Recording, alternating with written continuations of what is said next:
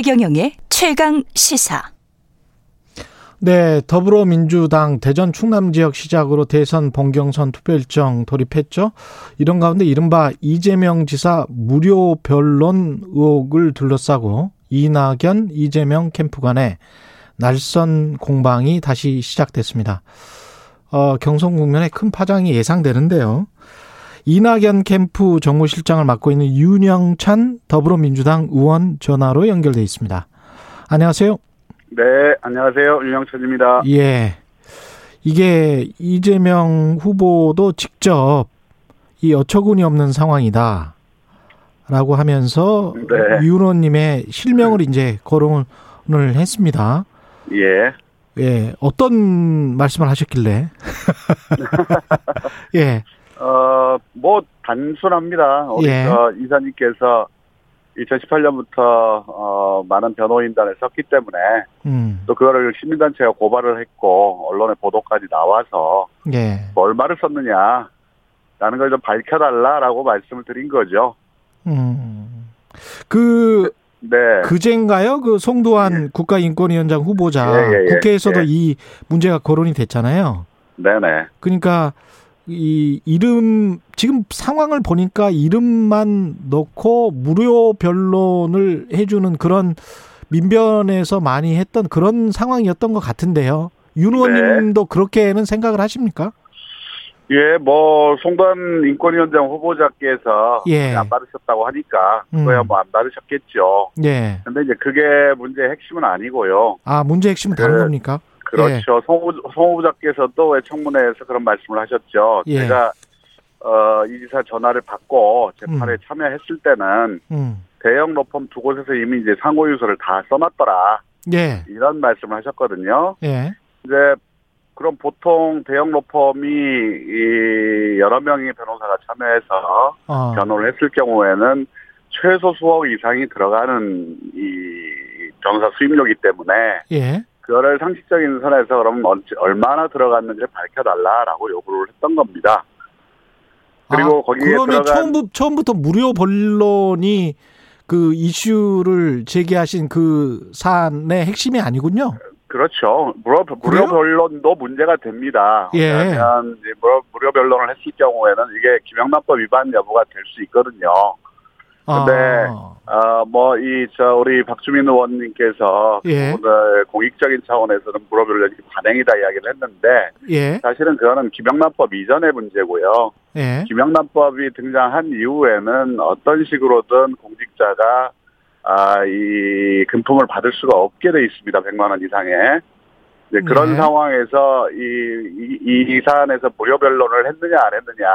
라는 부분도 문제가 되지만 사실 핵심은 그보다는 대형 로펌과 그다음에 호화 변호인단이 계셨는데 예. 그분들에게 얼마를 지불했느냐 예. 이 부분은 그냥 밝히면 된다 이런 말씀이죠. 그 처음에는 핵심이 무료 변론이었던 것 같은데 이제 좀 대형 로펌으로 옮겨간 거 아닌가요? 지금? 아니요. 그 처음에 제가 말씀드렸을 때. 예.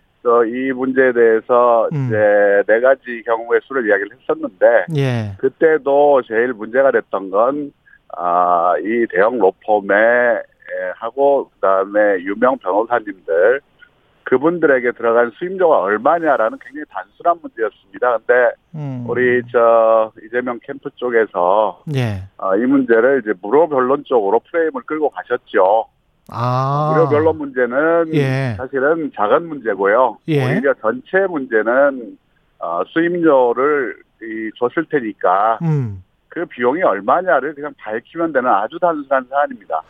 근데 그 수임료를 그 콕 집어서 얼마를 예. 밝혀라 이거는 네. 왜 그런 건가요?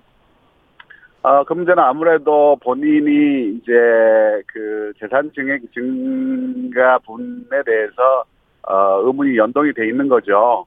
그렇게 많은 수임료를 냈다면 재산상으로도 네. 상당히 많은 줄어야 되는데 이 문제가 생겨야 되는데 줄어야 되는데 예. 그게 별로 변동이 없거나 본인 우리 이사님 캠프에서는 이제 조금 줄었다 이렇게 말씀을 하시는데 그 정도 가액으로는 상식적인 시장가와는 전혀 맞지 않기 때문에 이런 의문들이 생긴 겁니다. 아, 그렇군요. 이재명 후보는 재판 전후로 명목 재산은 1억 3천만 원, 주택 평가액 예. 증가를 제외하면 실재산은 3억 원이 줄었다. 예. 이렇게 밝히고 있는데요. 이것도 의혹이 있다라고 보십니까? 그러니까 저는 좀 이해가 안 가는 부분들이 예. 그 변호사 수임료를 밝히면 되거든요. 사실은 재산 증액 부분을 우리가 다 어떻게 일일이 그걸 찾고 하겠습니까? 변호사 수임료는 얼마 들었다. 그래서 그것 때문에 전체 재산 증액은 어떻다라는 걸 밝히면 되는데 전자를 밝히지 않으신 상태에서 후자만 계속 이야기를 하시거든요. 그러니까 저희가 후자를 알고 싶은 게 아니라 이 시민단체에서 고발한 부분들은 그 많은 수임료를 어떻게 썼느냐, 어디서 됐느냐라는 부분들을 물었기 때문에 예. 그 부분에 대한 답을 해달라는 그런 말씀입니다. 그렇군요. 이게 어떻게 해서 시작된 건가요? 시민단체 고발로 시작해서 이낙연 예, 캠프에서 네. 이걸 받아서 질의를 하게 되는 그런 건가요? 문제 제기를 하게 되는? 전철협이라는 시민단체에서 이미 저희가 얘기하는 부분하고 이 비슷한 내용을 가지고 이미 고발을 했습니다. 예. 기자회견까지 하고 그리고 그걸 이제 언론에서 보도를 했고요. 예. 그래서 저희가 처음 이 문제를 제기한 게 아니고 예. 시민단체가 제기한 부분들에 대해서 그러면 그게 좀 의혹이 있는 것 같은데 그걸 좀 소상히 밝혀달라라고 요구를 한 겁니다. 그렇군요. 이재명 후보는 허위 사실, 음해는 3대 중대 선거범죄라면서 윤호님 발언이 선거범죄다. 이렇게 지금 예. 비판을 하고 있습니다. 예. 예. 굉장히 단순한 요구사항이고요. 예. 그 문제에 대해서 밝혀달라는 건데 저쪽은 자꾸 손바닥으로 이 발을 가리면서 내 손을 봤으니 발을 본 거나 마찬가지다. 그러니까 더 이상 묻지 마라. 이렇게 지금 말씀들을 하세요. 그러니까 핵심은 문제의 핵심은 이 변호사 비용을 예. 3년에 걸쳐서 예. 30여 명의 이 변호인들이 참여를 했기 때문에 예. 그 액수가 많이 들어갔을 것이고 이재명 지사께서도 꽤 많이 들어갔다고 이야기를 하셨거든요. 그 내용을 밝히면 되는 거지 왜 이렇게 공방으로 끌고 가시는지 저는 잘 이유를 모르겠습니다. 아까 실재산이 3억 원 정도 줄었다고 했는데 3억 원보다는 그러면 그 변호사 수임료가 훨씬 더 많았을 것이다 이렇게 생각하시는 거예요? 예, 보통 이제 일 하나의 이 로펌이 참여를 하게 되면 최소 3명 이상이 참여를 하게 됩니다. 예. 그게 이제 1, 2, 3심까지 갔기 때문에 2018년부터 20년까지 굉장히 오랜 기간 변호를 했거든요. 그럼 한 개 로펌당 최소한 수억 원이 들어가는 사안입니다, 이게. 한 개 로펌당 수억 원이 들어간다? 그러죠. 예. 예. 그런데 이게 지금 전체로 따져보면 이게 맞지가 않기 때문에 그런 거예요. 그러면 이낙연 캠프 쪽에서는 이게 너무 많이 나왔으면 그 대형 로펌에 왜 이렇게 돈을 많이 썼느냐고 문제가 되고 아니요, 너무 적게 나왔으면은 이게 뭔가 무료별로 말고 다른 어떤 거래가 있었던 거 아니냐 그러면서 또 의혹 제기를 할 수 있고 그렇게 되는 건가요? 이거는 공방이나 예. 네거티브로 봐서는 안 되는 거고요. 이 대선 과정에서 이 국민들에게는 알 권리가 있고 또 검증 과정에서는 어떤 예. 부분이든 대선 후보자는 대통령이 되겠다는 거 아닙니까? 그러면 그 부분에 대해서 상세하게 소명할 의무가 있다. 저는 그렇게 보고요. 그 부분에 대해서 해명을 해주면 됩니다. 해명을 하지 않은 상태에서 다른 이야기로 자꾸 그걸 가리기 때문에 오히려 더 궁금증이 커지는 거죠. 그렇군요. 이거에 네거티브 중단 선언까지 했었는데 원팀 협약식 갖고 예. 어떻게 보면은 명당 대전이 다시 2라운드가 시작된 게 아니냐. 그걸 또 이낙연 캠프가 또 시작을 하고 있는 게 아니냐. 이렇게 보는 관측도 있거든요. 명락대전은 이제 저쪽이 만들고 싶은 프레임이죠. 아, 그래요? 이 문제는 예. 허위 사실이 아니지 않습니까? 변호사를 썼고 예. 변호사 비용이 들어간 건 너무나 당연한 거 아닙니까? 예. 그 부분에 대해서 공개를 해달라고 이야기를 하는 게 왜 네거티브가 되는지 저는 도저히 이해할 수가 없고요. 그리고 이거는 공방의 차원이 아니라 이재명 캠프에서 스스로 밝혀야 될 사안입니다. 그게 의무고요. 그렇군요.